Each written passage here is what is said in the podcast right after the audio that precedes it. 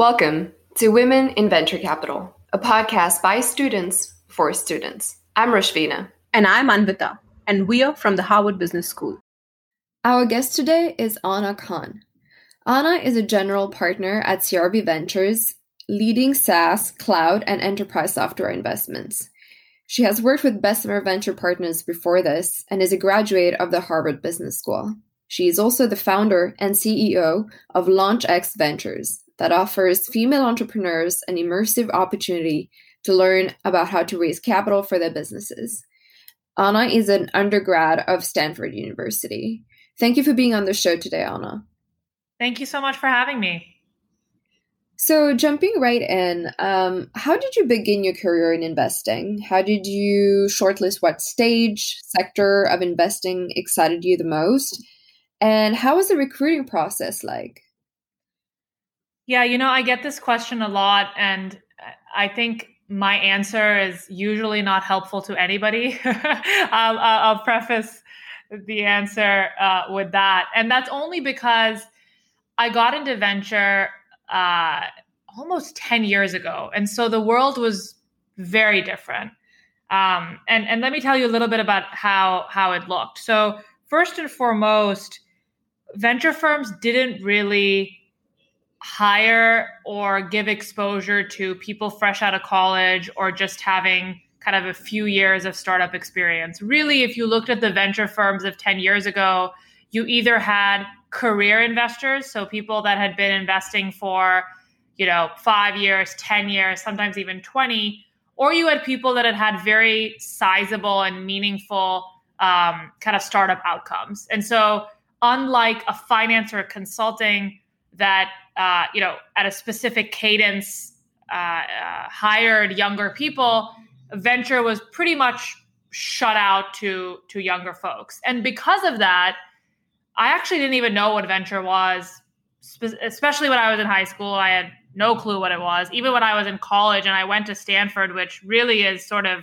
5 minutes away from Sand Hill Road in the center of VC, and I still didn't have exposure. And that just shows you that for young people, venture was really not accessible. The first time I got exposure was actually from the startup side. My first gig out of school was as chief of staff to a fast-growing startup. And one of the things I had to do in support of the executive team was actually put together the fundraising deck. And that was the first time I was like, so who are we putting together this deck for? That was when I first got exposed to, what venture capitalists were. They were people that gave us financing and gave us money to reach a certain stage. And that was my first exposure. And I really enjoyed that. I enjoyed putting together the information. I was curious that, they get to learn a little bit about what we're building. Then they get to do the same thing 5 times over with other companies. And I got curious about the role and curious about the industry. And that's what led me to my first venture capital job, which was at Bessemer. And going back to what I said earlier, Bessemer and I think one other firm, Insight, were one of the very few funds at the time that said, hey, we're actually going to take a bet on younger people because we think they're hungry. We think they're sort of in the center of, young kids starting innovative companies. They're on the ground and we're going to give them a shot to teach them about venture. And so I was just very happy to kind of get into that fold and they taught me everything I had to know. That's interesting. And you put a fair perspective. In full honesty, though, Anna, while the opportunities may seem to have grown, probably just because there's more capital to be deployed, more funds that can actually employ even fresh graduates, there are still a lot of similar questions on what does the role really entail? What is it for me to look up to in the job? So probably the questions are still similar, just that probably the starting point is a little closer to getting into the industry or into a specific fund.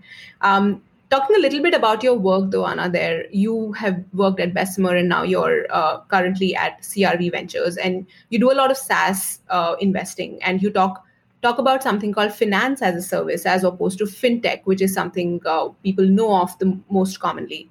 Curious to hear what excites you in this space when you say finance as service, and how would you look at it differently than the more commonly discussed fintech space? I think that's a fantastic question. And frankly, I think the the venture market sometimes struggles with the difference between these two categories. So think of fintech as very much consumer facing. You know, what are the ways in which you are investing better, i.e. Robinhood, or banking better, or, you know, better lending products like SoFi, better lending products for shopping like Affirm. These are all what I put into the bucket of fintech and consumer facing. When I think of finance as a service, it's completely different. I actually don't consider myself a consumer investor. And so finance as a service is more about, in software, we believe a lot in what are the best software tools for key functional roles in a business. And so let me give you an example of that. Key functional roles are everything from the engineers that develop the product, the marketers that market the product, the HR role that hires people. And all of them, if you look at the software landscape, have had 2, 3, 4 generations of great software tools that have helped all those functional roles be more efficient, right? We're not still in the tools of, you know, 3 decades ago. When you look at the finance role, which I didn't mention, so everything from the controller to the accountant to the chief financial officer, if you ask them the tools they are still using, 90% of them will say, maybe even 95%, Microsoft Excel. And when I continued to hear that in my research, I said, well, that's fascinating because Microsoft Excel is a very old product. It's very flexible and actually a fantastic product for how flexible it is. But we should have many more software tools that help us do things from, you know, sending bills more efficiently, collecting invoices, managing our cap table, which Carta does as an example, doing better financial planning for our businesses, which is FP&A. And so I knew there was an opportunity because there hasn't been, one, enough venture dollars going into that space, and two, really better use cases and utilization of good software that helps the CFO and the financial organization in a business perform better. So that's sort of the big difference between finance as a service and fintech. That's really interesting. I wanted to talk a little bit about LaunchX Ventures. It seems to have a great and much needed proposition. Could you share your journey of starting this off and your experience so far? What have been the key challenges building it? Of course. Yeah, I get really passionate when I talk about LaunchX. So the big pain point that I saw, and it was really from my own experience being a young VC 10 years ago, is when I started my job, I realized, oh, wow, no one looks like me. And so that was both on the investing side, but also on the people that came in to pitch me. And so not only did my partners who were investors not look like me, they were usually men. They were usually white men. It was also those that came in to pitch were largely male CEOs and teams of male founders. And there's nothing wrong with that. I've made fantastic investments with phenomenal all-male founding teams, but it didn't feel equitable. And I wanted to know where I was coming from a university where it was 50-50. And I said, well, what's really changed in this space? And what is this what is this market and sector doing that keeps women both out of the investing roles, but also out of the startup and fundraising roles? And what I realized after doing a bunch of research, you know, a lot of people have a lot of excuses for why the numbers are bad.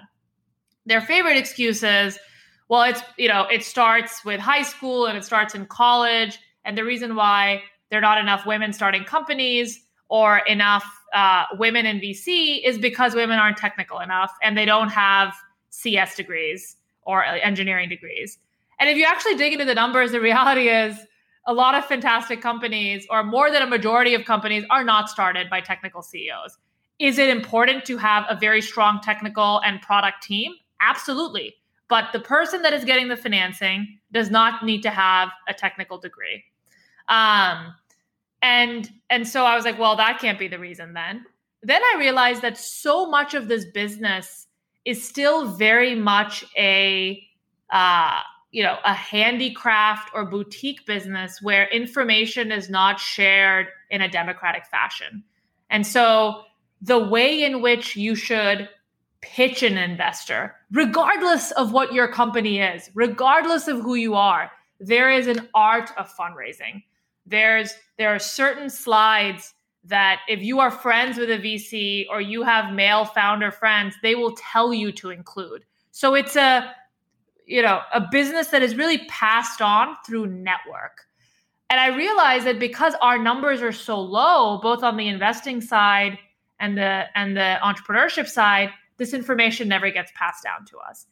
So I thought, well, what can I do to change that? I can't make the numbers, today less than 3% of venture dollars go to female founded companies. I can't make that better overnight. But what I can do is test out my hypothesis. So I launched LaunchX with the sole purpose of, I'm not going to teach you how to run your business. I'm not going to teach you how to market or acquire customers. There are amazing programs that do that. But if you have a good idea, I will teach you how to fundraise and all the semantics that go into that and what this whole VC thing is about, so that you have a toolkit when you're ready to fundraise to basically go into that conversation fully aware of what's going on. And so I had two kind of programs. I launched one in New York, one in San Francisco. It was very small, sub 10 women in each program.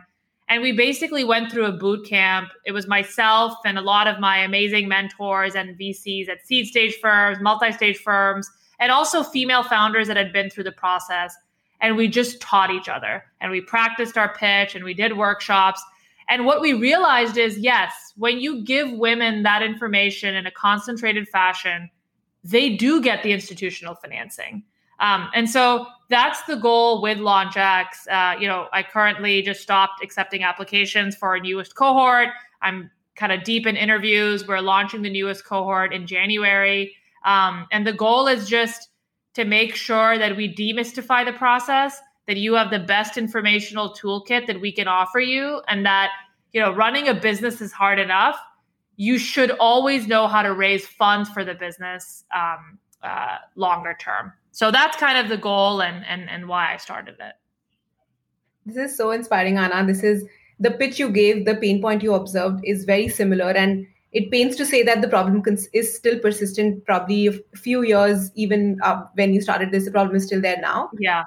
But it is really inspiring to see that we agree on the problems, we acknowledge it, and B, you're putting things to action. And for us, one form of trying to do that, putting things to action, has been this podcast, in full honesty, because to the point you made that there are less networks, people don't know who to speak to and ask the right questions, or even know how to fundraise or run a company, etc. I think we're hoping that a platform like this podcast gives those inroads to demystifying a few of those questions and help them connect, build network, and take that from there. So yeah, I love what you guys are doing. And I think that, a lot of people are trying. I'll never say that, people in the Valley are not trying to make this a more equitable place, but it's a little frustrating when you go to conferences and they're all male panels, and, you go to other conferences and only male founders are pitching. And I agree. Sometimes, it is hard, but all I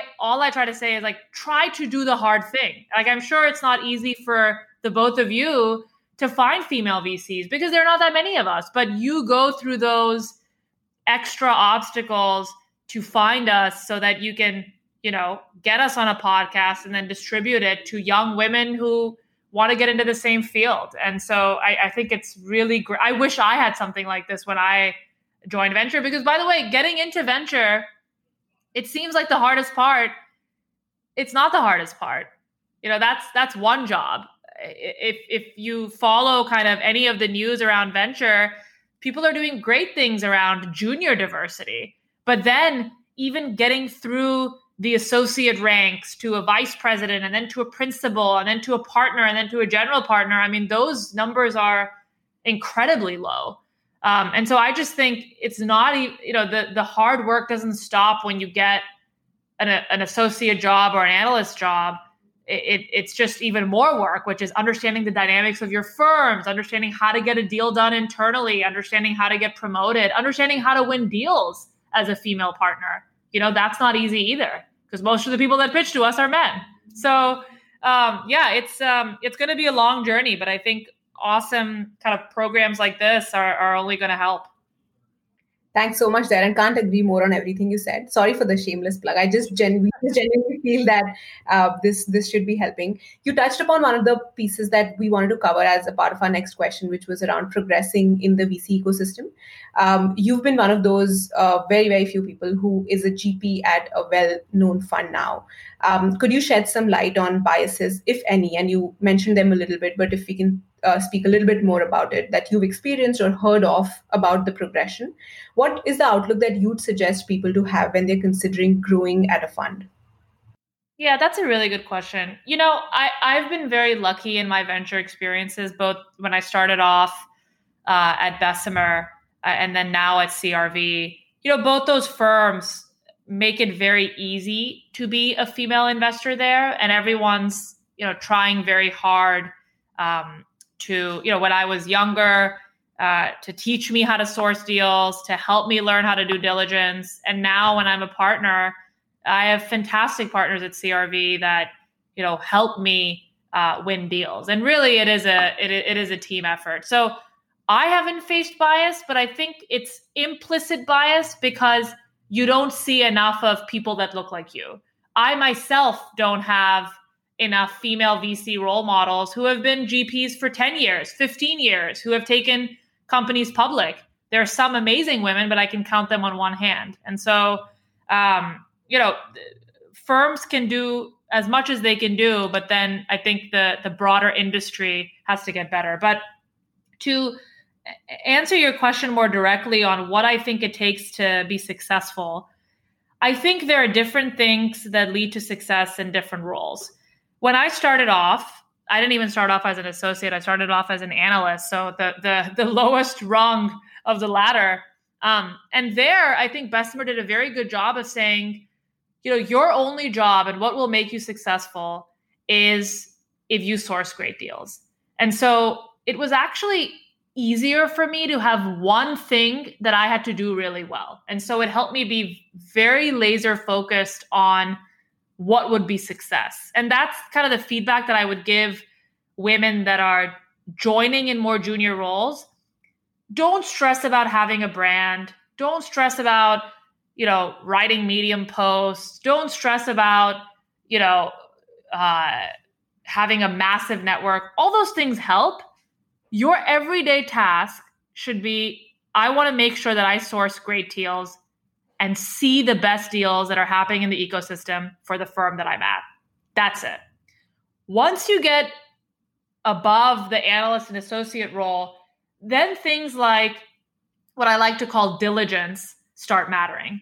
And diligence is everything from, you know, if someone gives you data about their business, that you will not make mistakes in assessing it.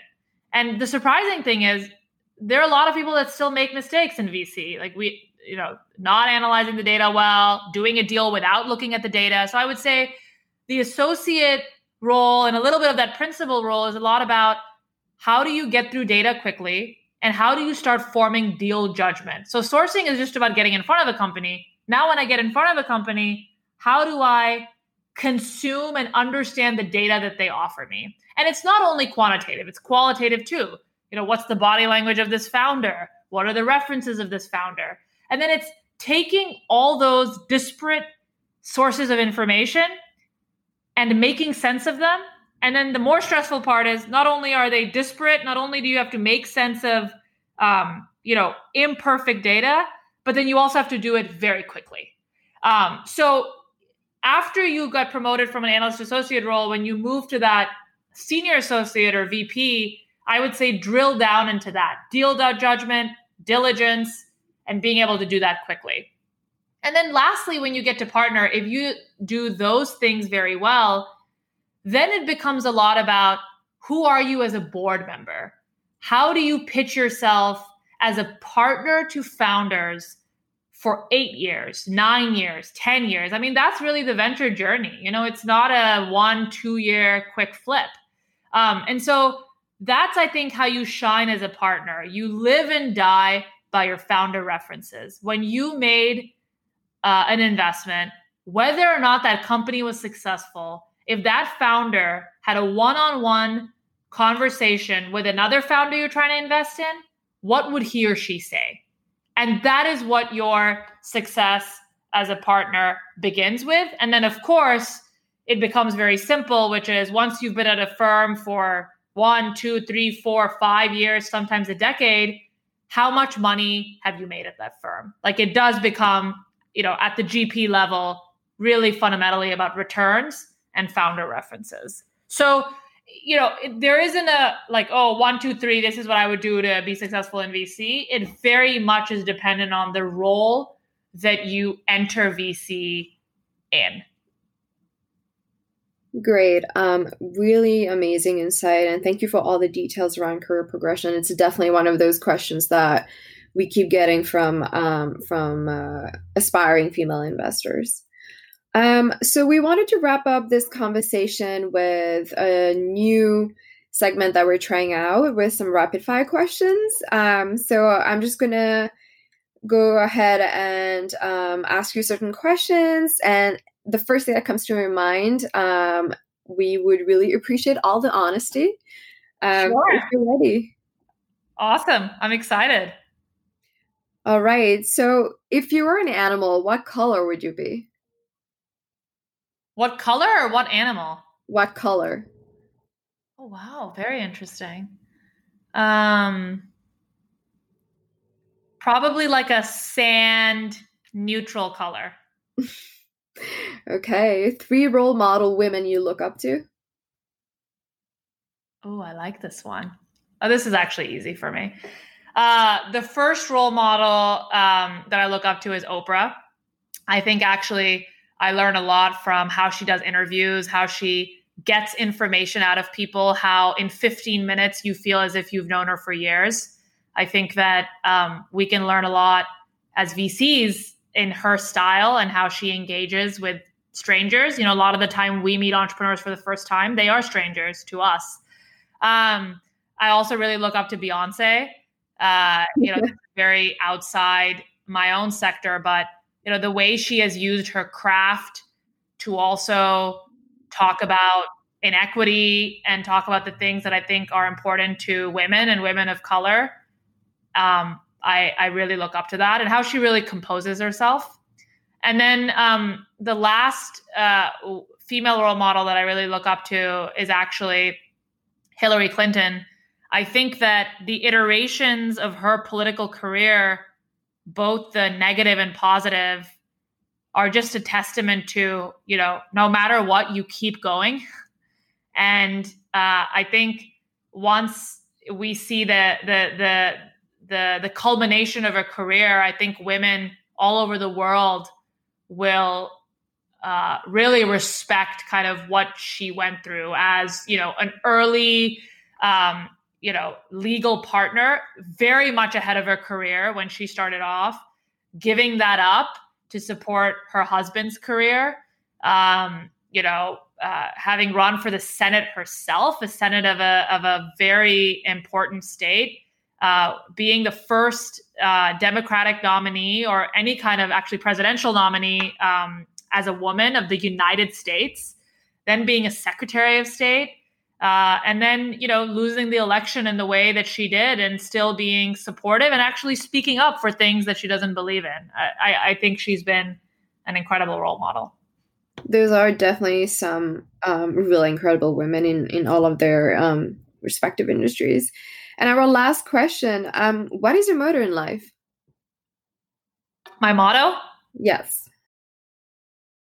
Yeah, I think the first thing that came to my mind, even though it doesn't sound kind of innovative in any way, or unique, is just, I think my motto is give everything 100%.